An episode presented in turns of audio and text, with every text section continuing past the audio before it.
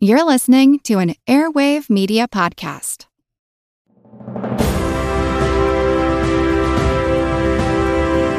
Hold your ears, folks.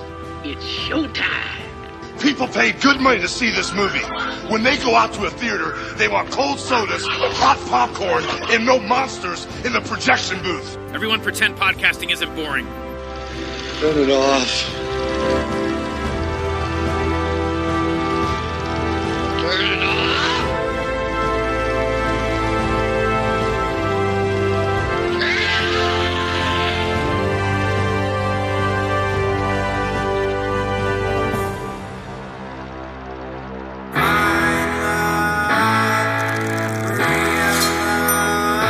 In any other subtext, you'd think that he was a juvenile delinquent, but because he's from New York, he's an artist. You told me you had just attacked somebody with a machete. And he told me that he's never going to stop creating, no matter what. his entire life from when he wakes up in the morning from the very first moment he opens his eyes till the moment he closes his eyes he's thinking about ways he can challenge himself and his cohorts into being creative I mean, I can't imagine making a film that wasn't anti-establishment. I mean, you've seen it. It's not part of the establishment. I just knew that he wrote and I knew that he was dyslexic, but I hadn't really considered what the two of those things meant until after I started editing his raw work. diagnosed at a very young age, and it's core to who you are. 30 years ago, Ethan started a zine that became an art movement.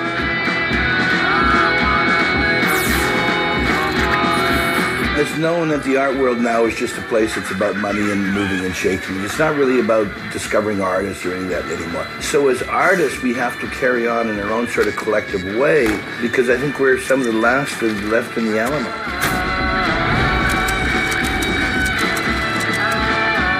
Oh God, it's so narcissistic. Who would make a film about themselves? Hey folks, welcome to a special episode of the Projection Booth. On this episode, I am talking with Ethan Minsker. He is the director of the film Camo Man.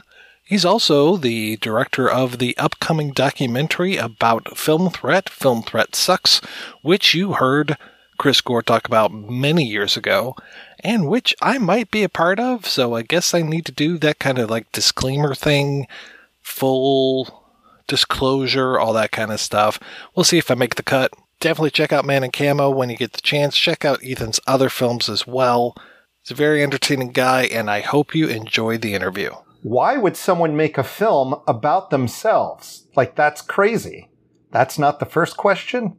You put it together so well, that question didn't even enter my mind. I am, it was such a great look at you and your history, and I love the use of the archival footage of yourself. The old videos of you was just incredibly entertaining.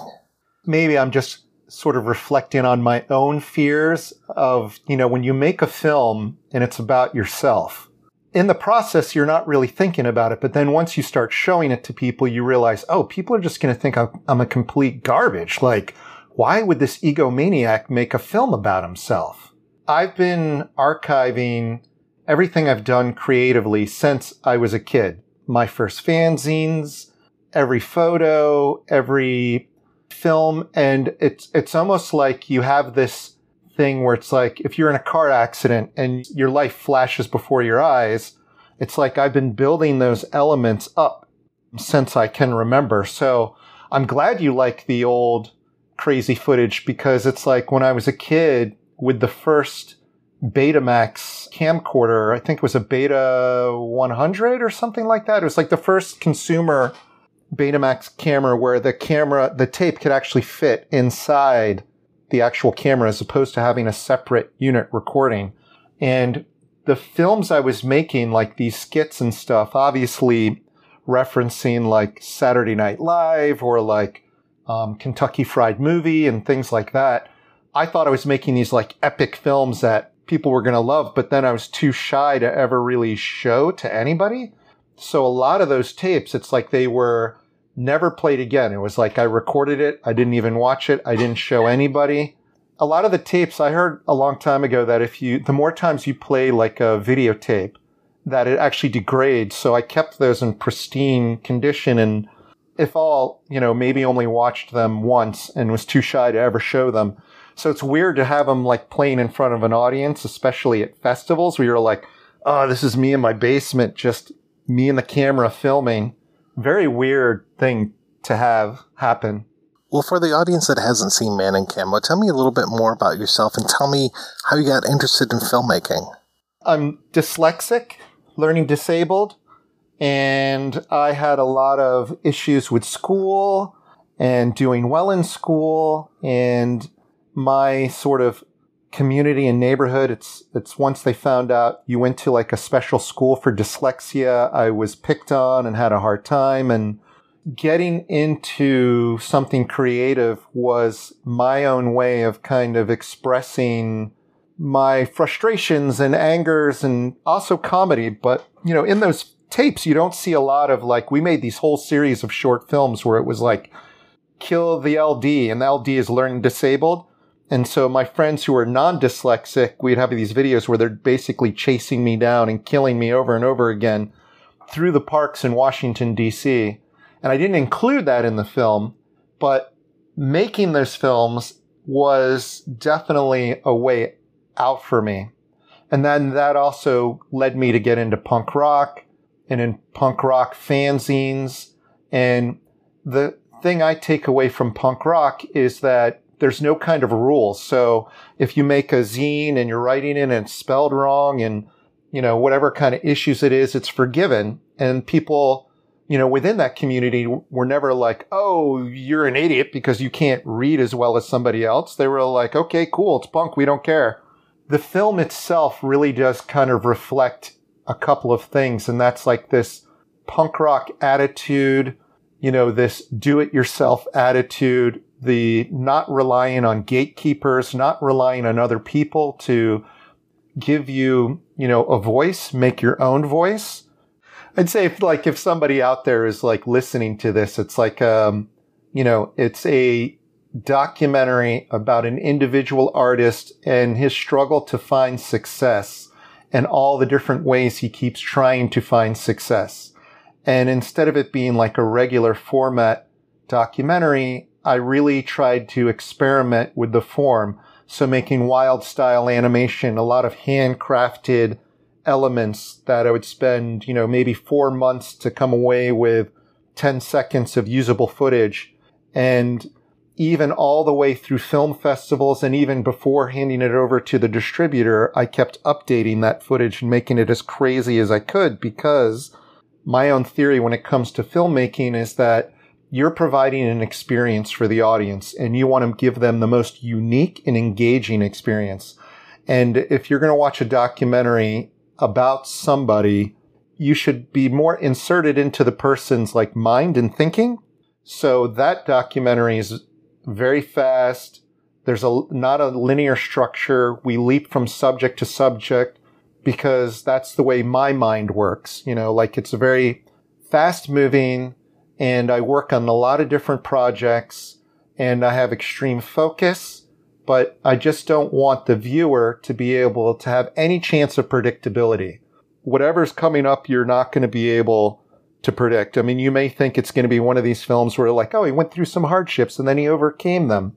Well, I mean, that's in there too, but the way I lay it out is very different, I think. I hope. So I don't know when the first time you came on my radar was. I don't know if it was through your zine or through some of your early films, like Anything Boys Can Do, but I think it was through the zine because I was kind of in that scene as well. You know, you mentioned Fact Sheet 5. I was definitely pouring through that every single time I could find an issue. Tell me more about the zine and tell folks at home more about the zine.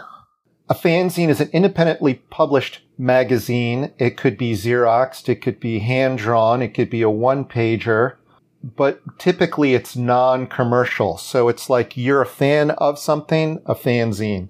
I sort of used like the models of the punk rock magazines growing up in DC. You know, going to a record store called Smash in Georgetown, I would flip through them, and a lot of them were like photo zines and stuff like that, where they were like just take pictures of shows.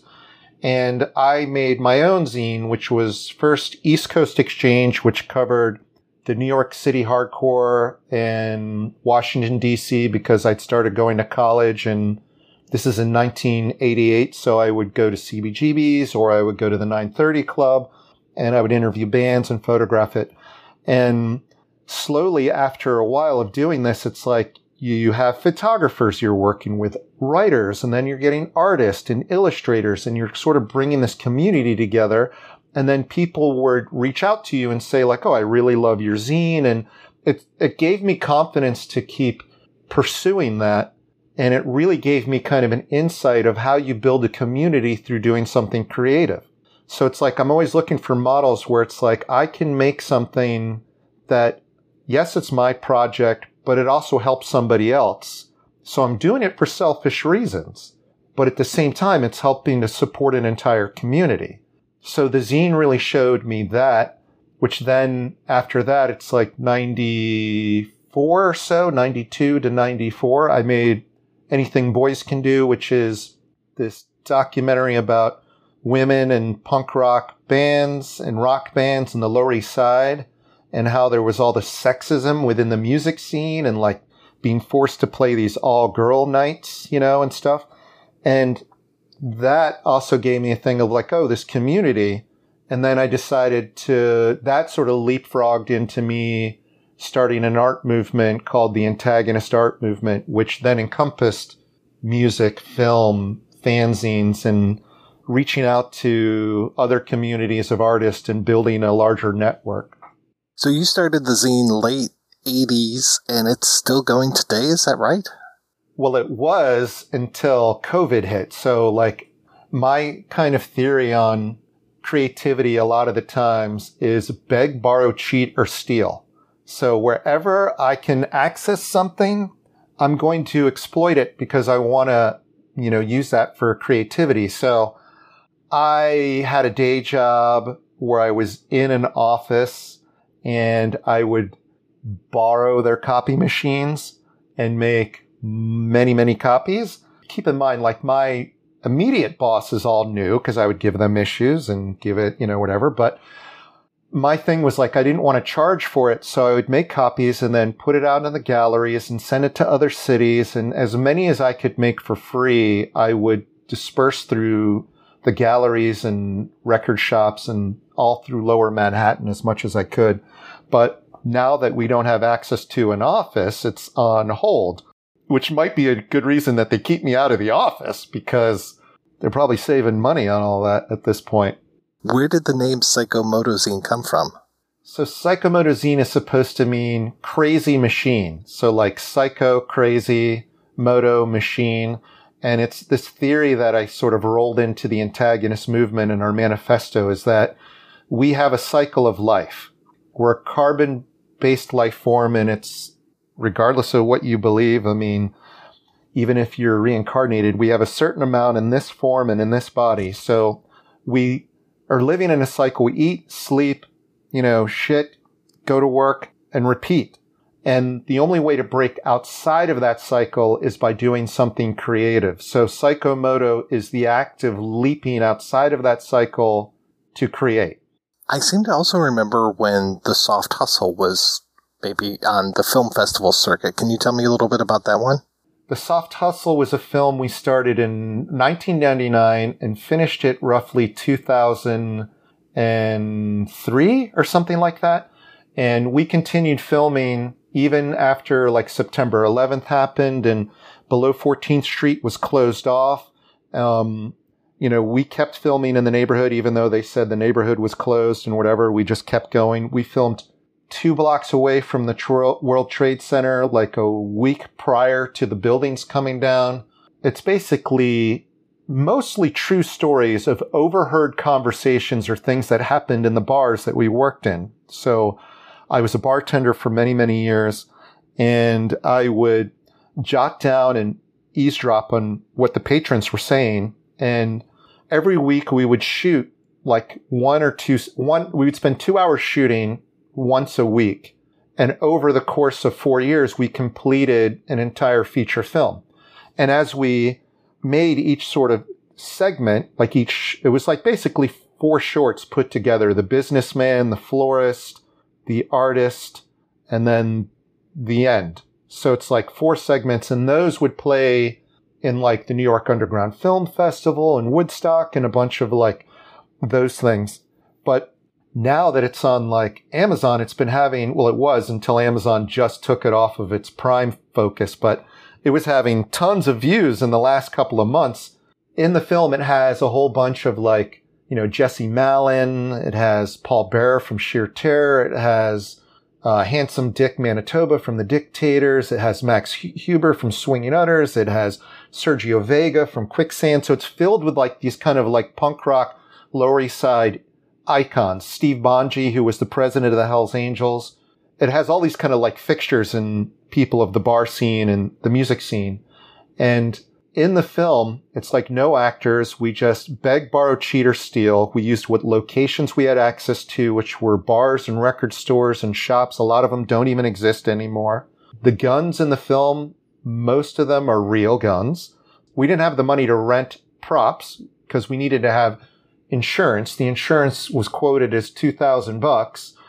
So we couldn't afford the insurance. We couldn't afford to rent the prop gun. And then once we started making the film, it's, it's like the gang community of the Lower East Side was like, I hear you're making a movie. I want you to put me in the movie.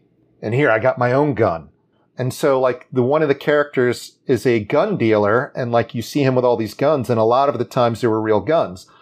At this point, there was a gentleman in Brooklyn who was murdered by the cops for pulling out his wallet and they shot him, right? So there was riots and the whole neighborhood was on edge and we were making this no budget film with a camcorder, no crew, whatever, and with like real guns. So we had to have almost like a drug dealer where we had somebody on the corner watching and being like, yo, 5-0. And then we put the guns away. One guy would walk away with the guns. I would walk away with the camera. The actor would sit there and wait and then we would go back to it. But the whole budget of that film is like 2000 bucks. And that was for the limo scene where you had to rent a limo, which was like 50 bucks. Hotel that we rented in Atlantic City for this one scene where they go to Atlantic City. And then the rest was on the drugs that are in the film, which are like real drugs that the actors were like, we got to do this for real. You got to keep in mind, I don't drink. I don't use any drugs. I don't do anything. So for me, I'm like, all right, I guess we're spending the money. I'm spending money on drugs that I'm not going to use, which is a weird thing. Yeah, it's a weird film though. I wonder sometimes like how it really stands up to today because it's uh you know it's pretty raw and wild with the whole cancel culture thing. But you know it was true. This is things that really happened, except for the last scene where everybody gets murdered. But that kind of fictionalized. But everything else was stuff that was occurring and that I witnessed. So when did you decide that you were going to make Man in Camo? Because it feels like such a statement about you and your life. I mean, obviously you have a full career in front of you, but this feels like such a like time capsule of this is me at this particular time.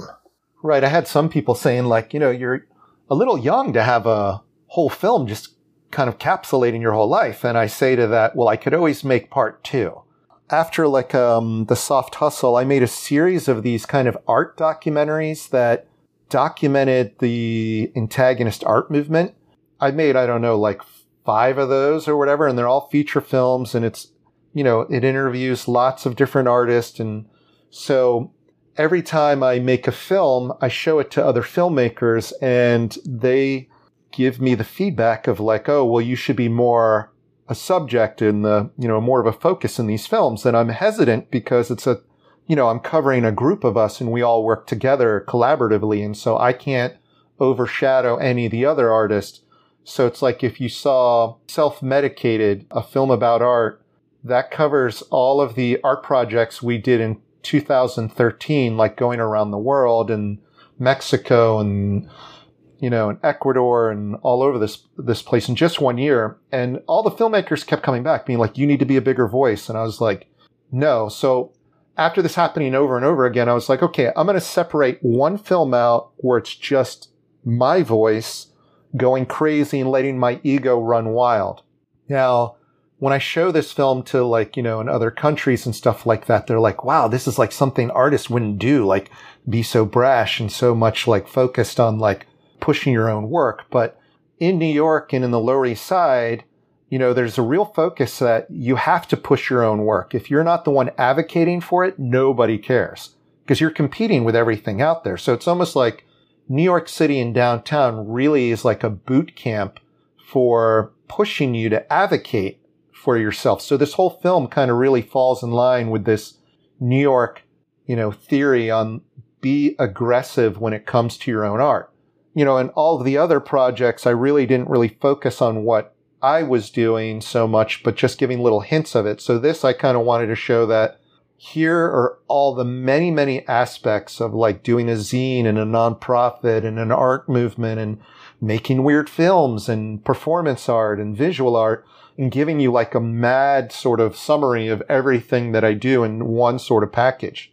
Now it's like, this is all said and good, but then it's like, you know, as a filmmaker, you know, you know, oh, you're going to make a film without the gatekeepers and you're just going to do it. And at some point, you're then going to festivals, right? And submitting. So for me, the big problem was is like the other films I submit, and if they didn't get in, it's like, okay, well, you know, we didn't like your film but we like you as a person. We just didn't like that film. So this one, Man in Camo, I always felt like, oh, we don't like this film and we don't like you. So we don't like either. So it's a big X on that. The part of making a film about yourself is you have to learn to let go of the concept of what other people think of you because you're going to come off as an egomaniac. That's fine. And secondly, like if festivals don't like it, don't take it so personal. It's like, you know, it is what it is. It's a film about you and you're not famous. And even though that's kind of the point of it, that's how it's going to have to be. So I started it in right after self medicated and well, technically I started it since I was born because it has footage and everything going up till right before I submitted it to the distributor. But I, I spent about four years on a film is typical. I, I did this thing like I had this theory also when it comes to creativity. It's like it could be a little bit better. Even the slightest bit, little bit better could potentially mean something. So, you know, when you're thinking about something like, you know, Rotten Tomatoes or something like that, or like, and by the way, it has 100% on Rotten Tomatoes, selling point there, is that you're trying to get to like, when a festival takes it, they kind of like rank your film, right? So I'm always trying to get my film at an eight.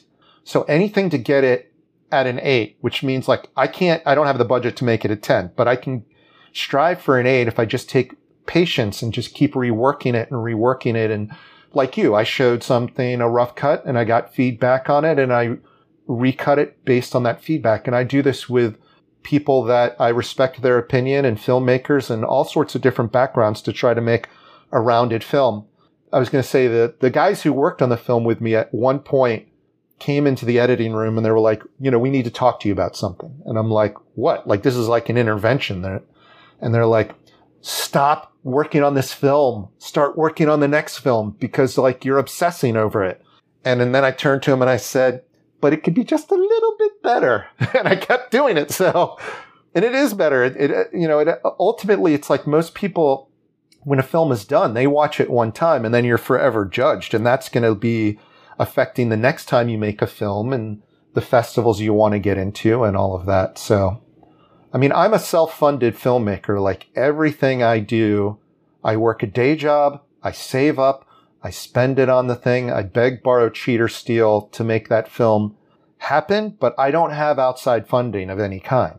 So the, the advantage I have is I can make it any way I want to, but the limitations I have is I don't have the big special effects, but I have all the time in the world. So I'll just keep making it better and learning and developing my talent.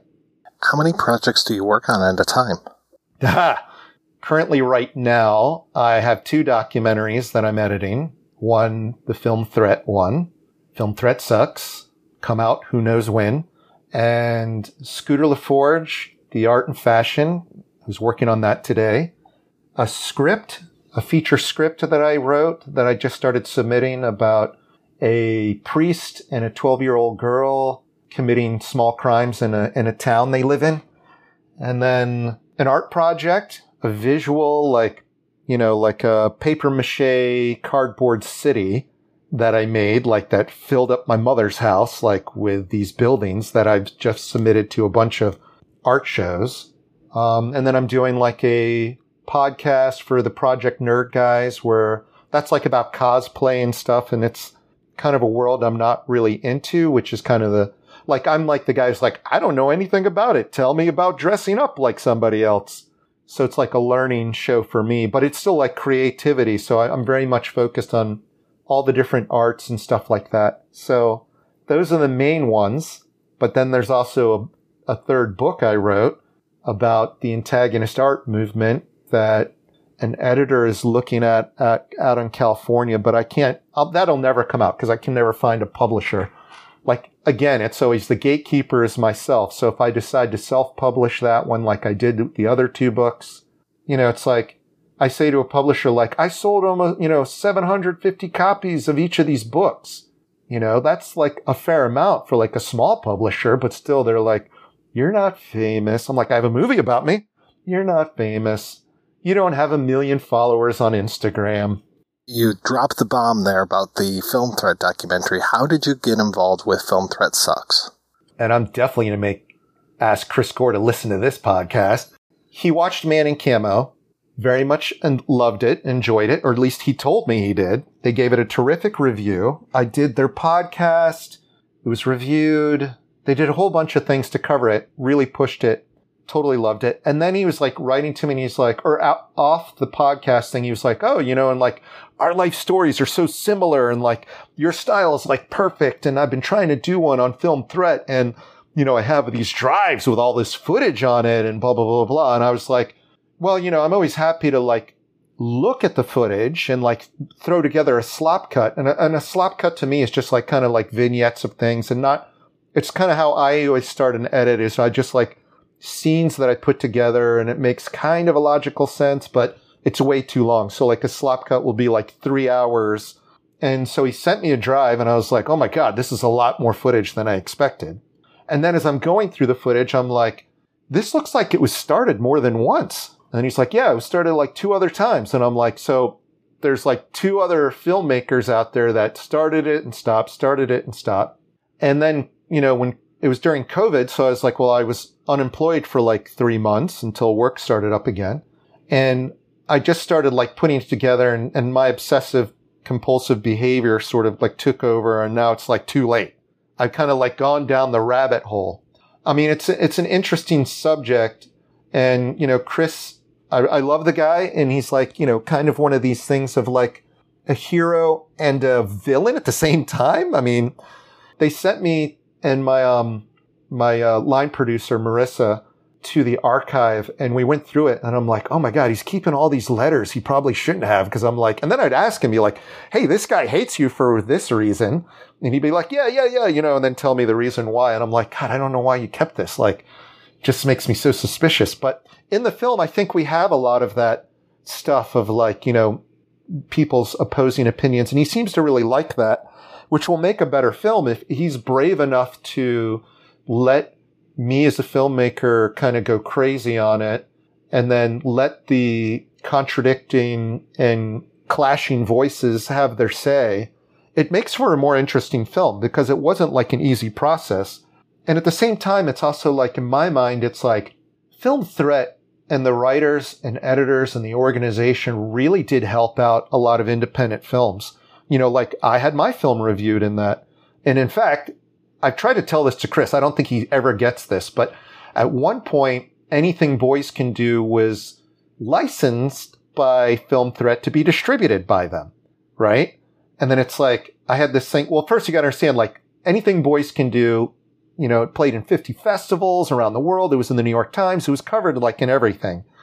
And then Troma took it and it's like, all right.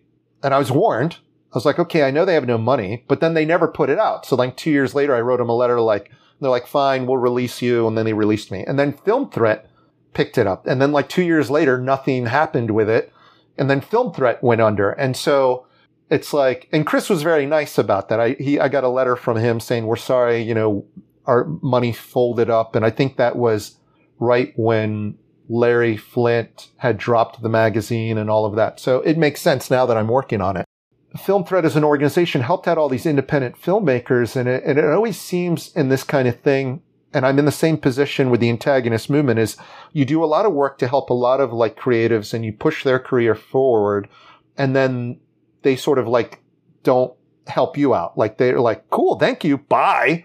So in some ways, I feel like this is a way that I can make up for the burden that all of these people suffered for not getting paid and making no money by making a film that highlights the magazine itself.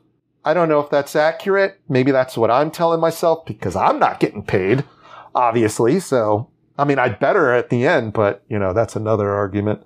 That'll be Film Threat 2. You see that two other filmmakers have tried this I would think that there'd just be a huge red flag, and you're just like, oh no, I shouldn't touch this because obviously the ship has sailed twice and sunk. Yeah, but at the same time, you know, like making a film about yourself, man in camo is a big red flag to most people, right? Why should we watch a film? That's it, you know, so I'm a red flags kind of guy. But yeah, it's like one film. This is stuff that I guess Chris could illustrate better, but to me, it seems like you know, the filmmakers he was reaching out to wanted to make these kind of like multi-million dollar projects, which just wasn't going to happen. It's not a documentary that people are going to put in a ton of money for. I just don't see that happening. So it's like they made good faith efforts and they provided stuff that was good, you know, but to find somebody who's going to edit it and then do the directing of it and then shoot tons more footage of it and then really make it come around, that's like you know, it's like Sisyphus pushing the rock up the hill. So it's, it would have been a mountain of, of work that you're really not going to make economic gains from it. I mean, even if a documentary is on some major thing, you know, like, um, streaming service, they don't make a ton of money. They just don't. So putting the ton of money into it would be like a really bad investment. The people that were trying to do it were trying to make this like big kind of Hollywood, very normal type of film. And that also just doesn't play with what Film Threat is. I mean, Film Threat is like a wild style punk rock magazine. It's a get down dirty, feel no rules, you know? So that's what Man in Camo is. Like, you need something, I'm going to handcraft it.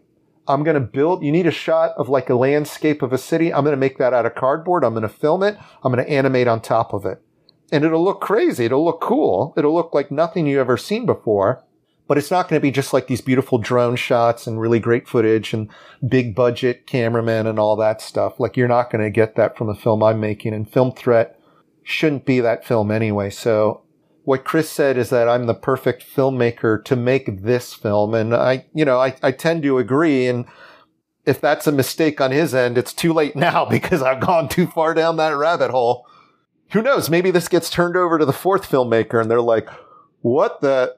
Take all these puppets out of here and animation. I get rid of all this oh, stuff. God, I would be, I would, you know, that would be pretty upsetting.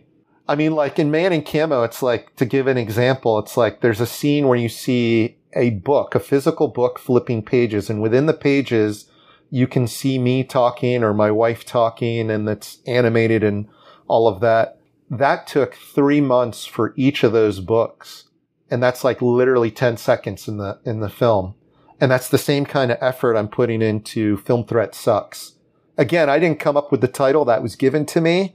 The film is being built and styled off of like uh, the elements i have and then i'm adding way more you know doing more interviews and all of that stuff. How are you doing this while the pandemic is pretty much raging. I mean, now it's it's starting to taper off, but you said you got the drive like while you were off work from the pandemic. So obviously you're shooting a ton of stuff while we're still masked up, unvaccinated, all that. Yeah, and I did the same thing for the Scooter LaForge documentary too, because that I've been shooting for three years, my normal thing, and then right up to the pandemic, and then we were filming in the pandemic. So, you know, like for Chris's thing, I had to do six more hours of interviews. So we did that through StreamYard. So I basically did that with a stream recording. And then Andre, who's in the film, I did that through streaming. But then we have Chris and some, another Chris in Detroit, who's a filmmaker there, who can pick up a few interviews in person now that COVID is kind of on the downside and once everyone is vaccinated, I have other filmmakers who will create, shoot stuff for me, but then the majority of it I'm just shooting in my apartment, just like Man in Camo. It's like, you know, I have the coffee room, I have the coffee table and my daughter's little white table and I build sets and I film it and then I bring it right into the system and then I animate to it. So a lot of the stuff I'm filming in this apartment or, you know, going into the neighborhood, like there's a, a scene in the film threat one where I smash a VHS. I did that in the park a couple blocks from my house just with my iPhone and put up a black sheet and then smashed it with a meat tenderizer and then put that in the film. And people must think I'm crazy because I was, they would always see me in the park filming on the little like picnic benches and stuff like that, like a maniac. So, but I've been doing, I did that with Man in Camo and even before the pandemic. So, you know, there's this kind of theory that you have from a lot of creatives where it's like, I wish I had more time. The one thing I don't have is time. And then the pandemic hit and then talking to my, you know, connection and community, a lot of people were just so messed up by it that they just, you know, weren't able to create. Me, on the other hand, you know, I, as I say in Man in Camo, it's like I deal with a lot of like my own darkness and depression and stuff like that by creating. So if I'm unemployed and I'm depressed, I'm going to crank out more stuff. So I just did a ton, a ton, a ton of animation and stuff like that because, you know, I wasn't going to waste my time. And I'm really glad that I did because I have two feature films that are almost done, a feature script that's done, um, you know, an entire city built out of recycled material that's waiting for an art, a gallery to pick it up. How far do you think you need to go to get Film Threat Sucks to an 8?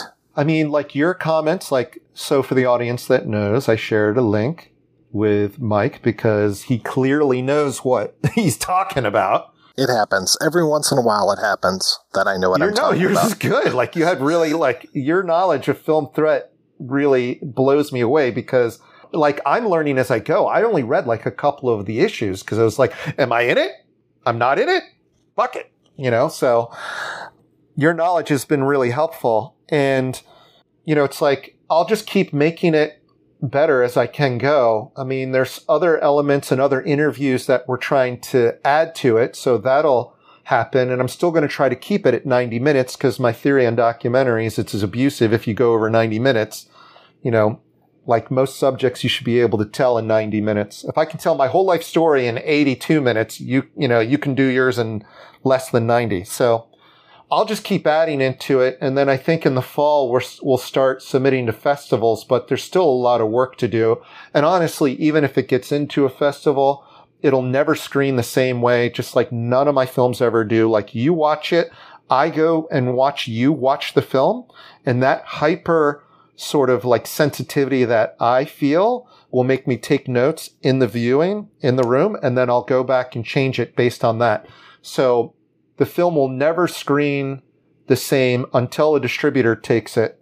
And this is also like a thing that we say in the antagonist art movement. It's like, you know, when you're creating, you have to enjoy the process. So as long as I'm creating and changing it, I'll enjoy the process and I'll enjoy the screenings. But the moment that it's taken away from me or a distributor has it, then it's like dead to me. There's nothing I can do to it. So you have to let it go and I can't change it. So I might as well just murder it in my mind.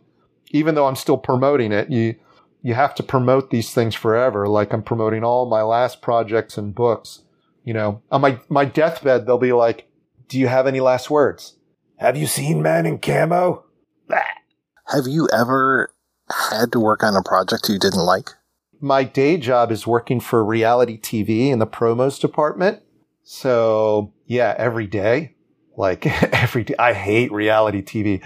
And, you know, people I know who like, they'll know they're like, Oh, I really love that show. And I'm like, I, I have no clue who any of these people are you're talking about. I'm like, but you edited the promo. And I'm like, I don't watch the show. Like they give me a script and then, you know, even the producers will be like, Oh, name somebody in the show. And then I'll be like, have to Google it. Cause I'm like, I don't know. Like I know, you know, I won't watch any of the episodes. Like if you want me to watch the episodes, then you have to pay me to watch the episodes. Cause I, I just reality TV, you know, that's funny from somebody who makes documentaries is like, how much I hate reality TV, but reality TV is not reality. Like a documentary is something completely different than what reality TV has become. So yeah, I mean, I'm constantly working on stuff I hate. And then, you know, also I have a lot of people who devote their time to my projects and I try to help out when I can on theirs. But generally, I don't hate their projects. I, I'm really usually into it. Like the more I'm into it, the more work I'll put into it. I mean, it's life. You have to have a paying job, right? Like, oh, you're that documentary filmmaker and it pays your mortgage and your, all your daughter's stuff. And like, like, no, I make like, I throw my money into these documentaries and it burns up into the creative flame and, you know, it's spit back to me in a little bit of like, oh, I really liked your film. And I'm like, great. Thanks for watching it. Oh, I, I downloaded it for free from a streaming service. Oh, even better. You know, somebody had said like, I got a, one of the audio guys I work with sent me a text. Was like, Hey, is this your film? And I look at him like, yeah, that's Man in Camo. I'm like, cool. It's on a torrent site. And I'm like, what? Like, what's that? Like, uh, you know, the babe in the woods who's about to get slaughtered. Ooh, what is that? That shiny thing? That's a shotgun? Let me put my nuzzle. Let me put my nose right up to it. And he goes, yeah, that's like a free site where people download stuff. And I was like, oh, like, so they're not paying for it? And then he's like, no. And he goes, but it's on the main page. So it's really popular. I'm like, oh, so a lot of people are downloading it. And I'm like, all right, well, nothing you can do. Like a distributor has it. That's their job to figure that out. So, you know, again, it's, that's when it helps. Like it's dead to me in some ways. I also did notice there was like more sales of the book for a little. I was like, why are people buying the book? It could only be man in camo and, or self medit. I mean, sorry, self medicated because those have little parts about the book. So I feel like it wasn't because people were renting the film. It's because people were downloading it and they're like, oh, I'll check out the book. So I guess I'm lucky they didn't find some free site with the book is. I've seen pretty much everything I've ever written uh, available on torrent sites, and sometimes it's like a point of pride, and other times it's like you fuckers. I mean, I tried. I, I like in my mind, I was like, I could go totally crazy, like I normally do, or I could just be like, oh, that's cool, and and I was like, you know, his he was very the the audio guy, uh, my friend Austin. I'll, I'll plug, you know, say his name out loud, but he was very nice. He was like, "Oh, it's kind of cool. Like people are really into it, I guess." And I was like, "See, it could be just a little bit better, and that helps." You like how I do that thing? I bring things up three times. That's the comedy. Comedy. Tell me more about the. Is it Scooter McCrae? Scooter LaForge. LaForge. Okay, Scooter, Scooter McCrae is a basketball player, and I was like, why is he making a documentary about a basketball player? You know, in the art world in New York City, there's kind of like the darling of the art world, and it's each neighborhood is divided. So it's like Uptown is the old masters. Those are people who are long dead. Those works are selling in the hundred thousand million dollar thing, you know, like that's like 60s and above. And then you have Chelsea where it's like maybe alive, maybe dead, but contemporary art primarily could be selling from 4,000 to millions again.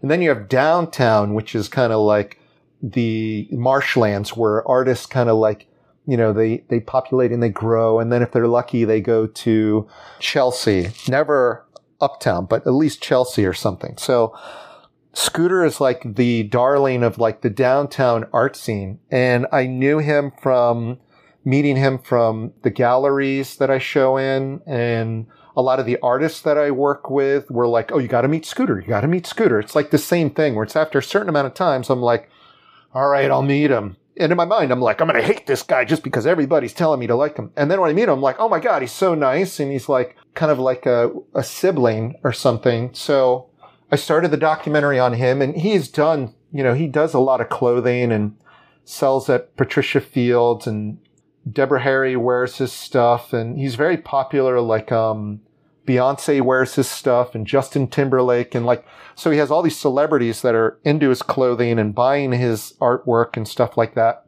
And, you know, his artwork is very like cartoonish. It has a lot of like this kind of old style, like Tex Avery kind of feel to it. And it's very punk rock. So I was very into it artistically and stylistically. And then the more I got to know him, I kind of f- felt out his personality but he's also been burned by, he's been on like uh, tons of like, if you search his name, it just comes up a ton of like films and stuff, shorts and stuff. So he's been burned by a bunch of filmmakers. So I spent like about a year just hanging out and shooting and getting him comfortable with me. And now we're like tight and stuff. And I think it's going to be a good film. I was actually hoping to send you a link of that to get your feedback next, but I didn't want to be too pushy. I would be more than happy to watch that. I would love to see it. Another thing that I think with Man in Camo is that if I make that kind of film with somebody and like try to explain it, like I'm going to make this film where it's full of animation and full of like weird transitions and just really kind of filmed in a weird way. That's a hard sell when you haven't even done it. So Scooter had seen a bunch of my films before, you know, in the neighborhood at Anthology Film Archives and things like that. Man in Camo is kind of like the perfect example of like way I'm trying to like bring everything together. And so the film Threat Sucks one is kind of like that and Scooter LaForge, those three films I'm trying to make in my very stylistic, fast paced way. The Scooter one is much slower though because he's a very calm and very calm kind of influence on me. So I wanted to kind of reflect his mind where the film threat sucks is again is referencing Chris Gore's mind, which is very fast. So it's like I'm styling the editing off of the person I'm shooting, the way their brain is mapped as much as I can. And I mean, I, in my mind, I kind of like came up with this thing. I call it cinema frantic, right? Which is like this thing of between the viewer and the filmmaker where you're trying to like cycle these concepts very fast, pound them with like almost throwing the kitchen sink at them and like seeing how much that sticks. And, and that's based off of like Kenneth Anger films and like, you know, some of that sort of very fast paced, you know, like, um, I think it was, is it Tropic of Cancer?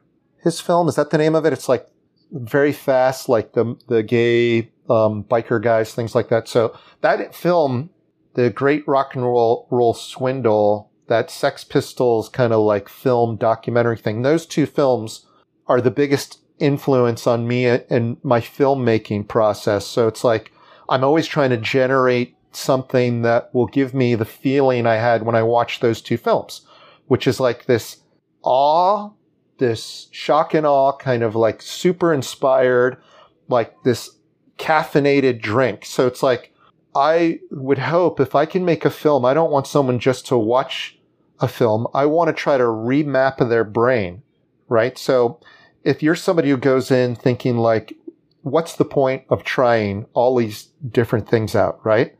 And you watch Man in Camo or you watch Self Medicated or these two other films that when you come out, you're going like, the message is, is that why not try these things and strive for failure?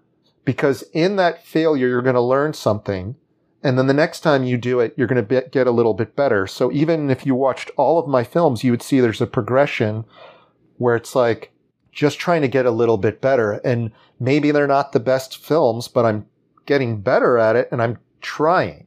It's like uh, what I always tell like people like when I'm talking to like younger artists, it's like make a pile of shit. Like if you could just shit in your own hand, like do that.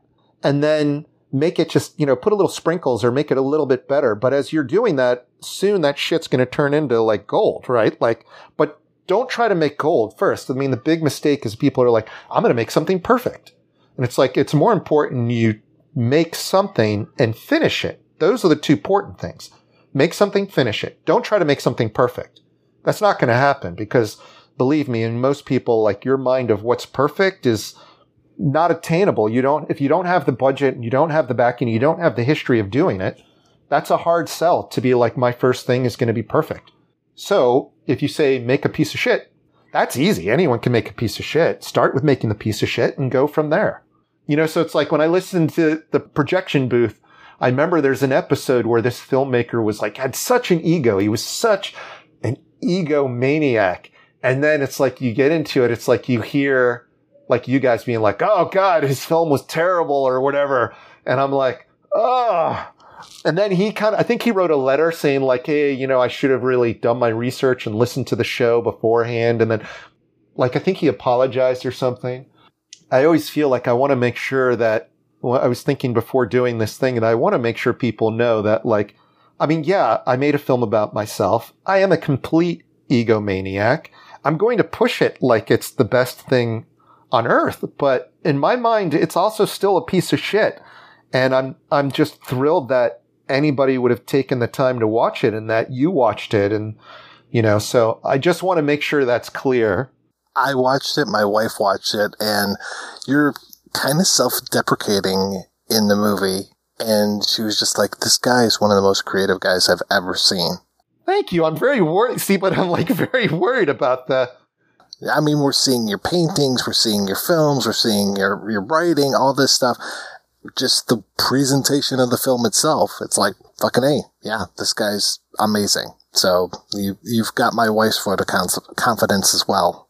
If I ever meet you guys in person, I'm going to definitely give you a hug and it'll be uncomfortable and weird. And I make eye contact the whole time. Oh, nice.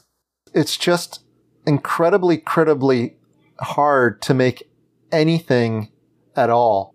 I always want to advocate not just on my own projects, but for the community around that's trying because it's like, you know, it's a tough thing to do, to do anything, whether there's COVID or not. And again, you have all the gatekeepers in the world who are really more interested in your social media, your Instagram followers, your, you know, they don't really care about the quality and the content of what you do.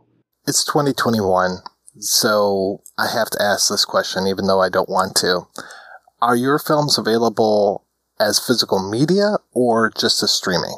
Well, the soft hustle used to be sold on VHS. Like that was primarily the way I sold it and anything boys can do. Um, a bunch of the films actually. And then DVD. But I know Man in Camo is on DVD. You could probably find some of those other ones, but on physical media, I would say no, just the books are physical. The fanzines, which I don't really sell. Like if somebody buys a book from me personally, I throw some zines in there as like a little extra thing. But yeah, I mean, it's weird because it's like I made, like I, I, I write on my thing, it's like, um, an analog man trapped in a digital world. That's kind of like how I describe myself. And then you watch all these films, whether it's Man in Camo or even the one that isn't out yet, the film Threat Sucks, it's like you'll see that it's all about physical stuff. There's typewriters, there's VHS, there's like physical things throughout it. There's fanzines, there's books. Like it's very physical and the animation is handcrafted. But at the same time, it's like once I make a film, it's like I have DVDs of anything boys can do and um, Dolls of Lisbon. And I know you, I'm pretty sure you can still find those out there. And I sell those. Like if somebody buys a book, I, you know, I say like, well, you get to pick a free DVD if you're buying it from me. Um, but the majority of it is just like you order a thousand of these DVDs and I still have like, you know, like at least 200 of each of those titles and it's got to take up space. And in New York, it's like, if I'm have like thousands of copies of books or something sitting around my apartment, that's like an extra roommate. Like that's taking up space. That's like valuable space. So the majority of films I try to keep digital just because I'm still selling titles that are physical. But I love physical. I'm all about physical.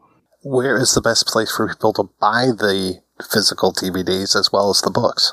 Amazon is the best place to find pretty much all of that stuff. If you search Ethan Minsker, it all comes up. If you want the book deal, find me on Facebook or Instagram, Venmo me some money, and I'll send you like a book, a DVD, and some zines. Like old school punk rock. Like I remember you used to write a, a band and be like, oh, can I buy your seven inch? And they'd be like, sure. And they'd send you a seven inch and a whole bunch of stickers and flyers and a whole bunch of other stuff. So like I grew up in that world. So my deal is like a book, your choice of a DVD, and then I'm going to throw some zines in there. And if you get the second book in the other DVD, then I'm throwing in different zines. So it's like, you know, kids books, zines, one pagers. Like I like the physical world. And, you know, with the zine, that's definitely my way of like reaching out to the physical world. It's like a fanzine has this nature of most people who do something creative, it's like your friends, their friends, and maybe another circle. With a zine, it's like I can break through that fourth circle and leave it somewhere random and somebody can pick it up and then be interjected into what I'm doing and all the crazy stuff I'm doing.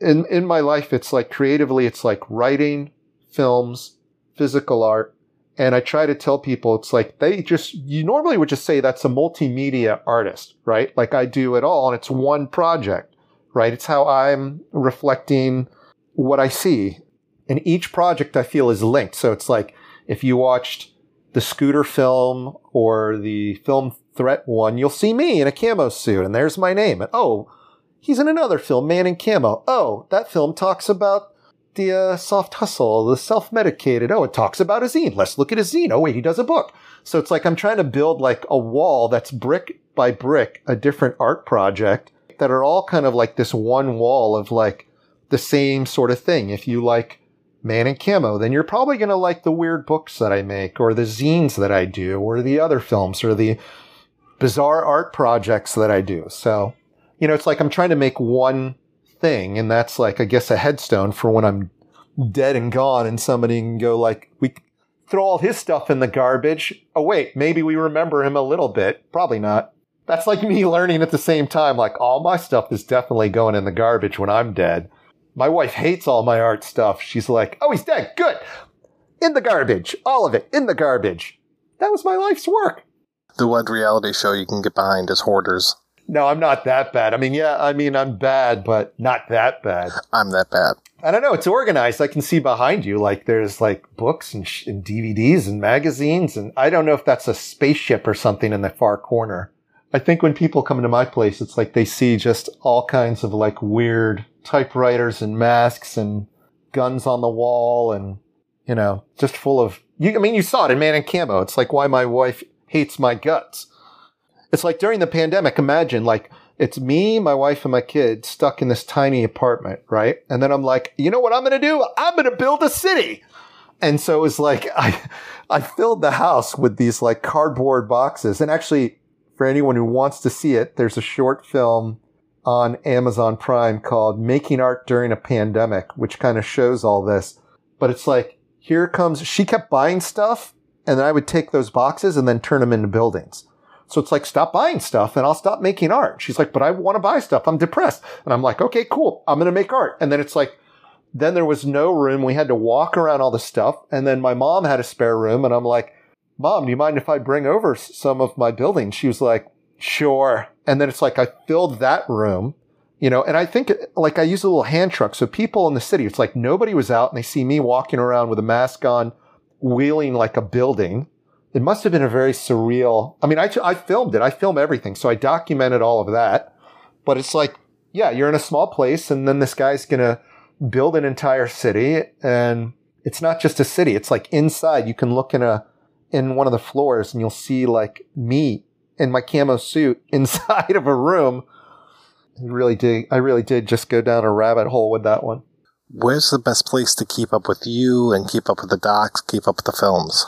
Instagram, uh, Ethan Minsker on Instagram. You can also see a lot of the clips from Man in Camo, the movie, on Instagram. I'm on Facebook, but I don't have a whole lot of space for adding friends on there because it's like kind of almost maxed out. But I have fan pages for all the films on Facebook. I have Instagram things, but if you want a question or something, you can write me on Instagram but I don't know. I'm always around. If anybody ever, i am like that thing. If you pick up a stone, right? And there's like all those insects and worms and like stuff. I'm there in that shadow, like right amongst the worms, just like, I'm here. I've been here the whole time. You never lifted this stone and bothered to see. I think that's how every creative feels. Self-deprecating enough. I definitely don't want to be like that other filmmaker that was such an ego. And I can't, I can't remember the name of his film, but I kind of remember the film. I'm like, no, that was not a good film, dude. Like, you're high. Why are you talking like that? Like, to me, it was like, I'm going to do some cocaine and do this interview and be really, don't do cocaine. Don't do cocaine before an interview. You're high on your own supply, almost like, I don't know. It's a thing I always, it, it, like, it is a thing I'm always trying to battle. It's like if, if, I forget who it was. It was like, I think it was maybe Mark who did uh, a band called Death documentary. It's like I showed him like a a screening, like a, a trailer of a rough cut of Man in Camo, and he said to me, "He's like, look, man, if, if you're going to make this film, that's fine, but you can't be the hero. You got to like dirty yourself up. You got to talk about all your like whatever bad issues you have, you have to be honest about it. And I was like, oh, that's a good challenge and that's good. And I like that. So it's like, I'm going to talk about violence. I'm going to talk about being, you know, picked on for dyslexia. I'm going to talk about all the struggles with depression and, you know, suicide attempts and all of those things to really kind of like show you like there's, there's no concept I ever think it's like, this person's life is so great. Like you watch Anthony Bourdain, like, you know, he killed himself. Clearly things were not going great on that. There's a guy here in New York, uh, Carlos McCormick. He's a famous art critic, I think maybe for ID or Interview or one of those magazines. And he's kind of credited for discovering people like Basquiat and those. He's like big time.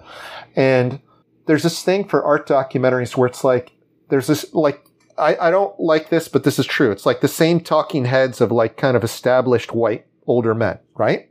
And I'm not a big fan of that. I not, I never have been, but I was like, okay, well, I know Carlos from the galleries and stuff. Like I'll ask him like, Hey, Carlos, you know, if I send you a link in my rough cut, you know, maybe I can interview you and have you in the film because it'll give it some legitimacy.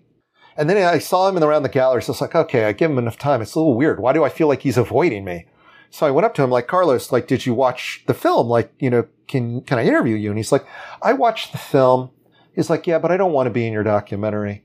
And I was like, that's fair, but you know, can you tell me why? And he goes, cause he's, he said, I think it's too masochistic. And I'm like, what? And he, and I was like, yeah, I don't think you should put this film out. I, I think you should just not put it out. Like, it's not going to be good for you as an artist.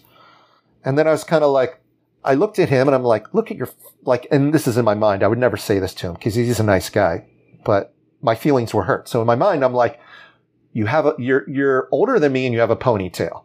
Okay. You're wearing, um, not, what are those shoes, the, uh, that have the holes in them? They're plastic, the, um, Crocs. I was like, Crocs. And Crocs are fine. But if you're like, this guy is like the art main guy and you're doing all these things that kind of look like you have lack of any style or thing, I was like, fuck this guy.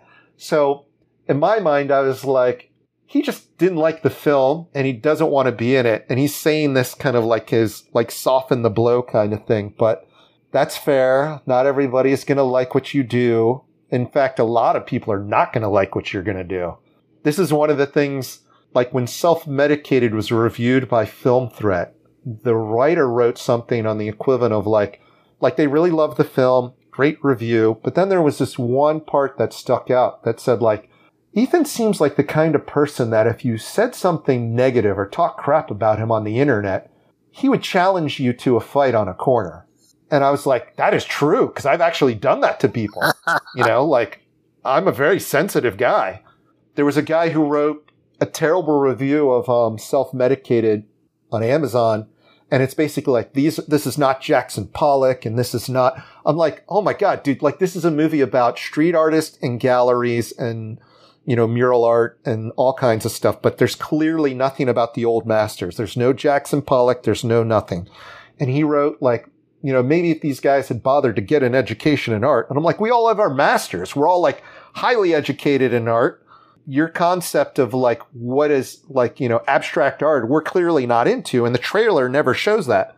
So I was like, okay, cool. So I Googled his name and found out he's some surgeon, like upstate, and he had no Google reviews. So I'm like, some surgeons would bother to get an education and he's no blah, blah, blah. So I basically took his review and pasted it into his only Google review, referencing his thing, thinking like, oh, maybe he would, you know, check that out. But if you decide to make something creative, you have to kind of let go of your ego at the same time stroking your ego and have enough ego to put it out there and realize that whatever you're going to do, like there's going to be tons of people that just don't like it, but you're not making anything for them. You're making it first for yourself and then secondly for those like-minded individuals. So it's like all of these films are like a calling card that I put out in the world. Like, if you like what I do, find me. You're going to like other stuff what I do. I might like what you do. I might not, but I might. So it's like, that's kind of like the driving force of doing it because I'm not going to make any money. And a lot of people, you know, aren't going to care, but some people will. And that's like who you're really doing that for. That's what, you know, your audience, my audience, that's, that's the reason we do anything. Ethan Minsker, thank you so much for your time. This was wonderful. Thank you, and get ready for the next link. Here comes another film I need some feedback on.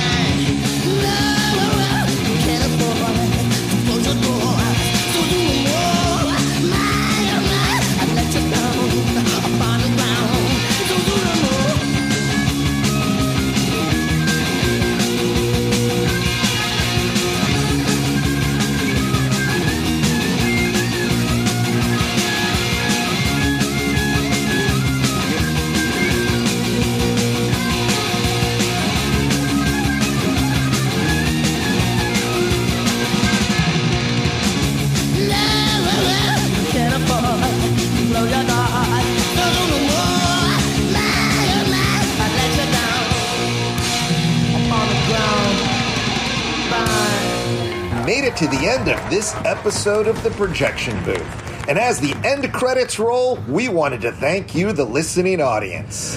Here at the Projection Booth podcast with Mike White, host extraordinaire. Bang.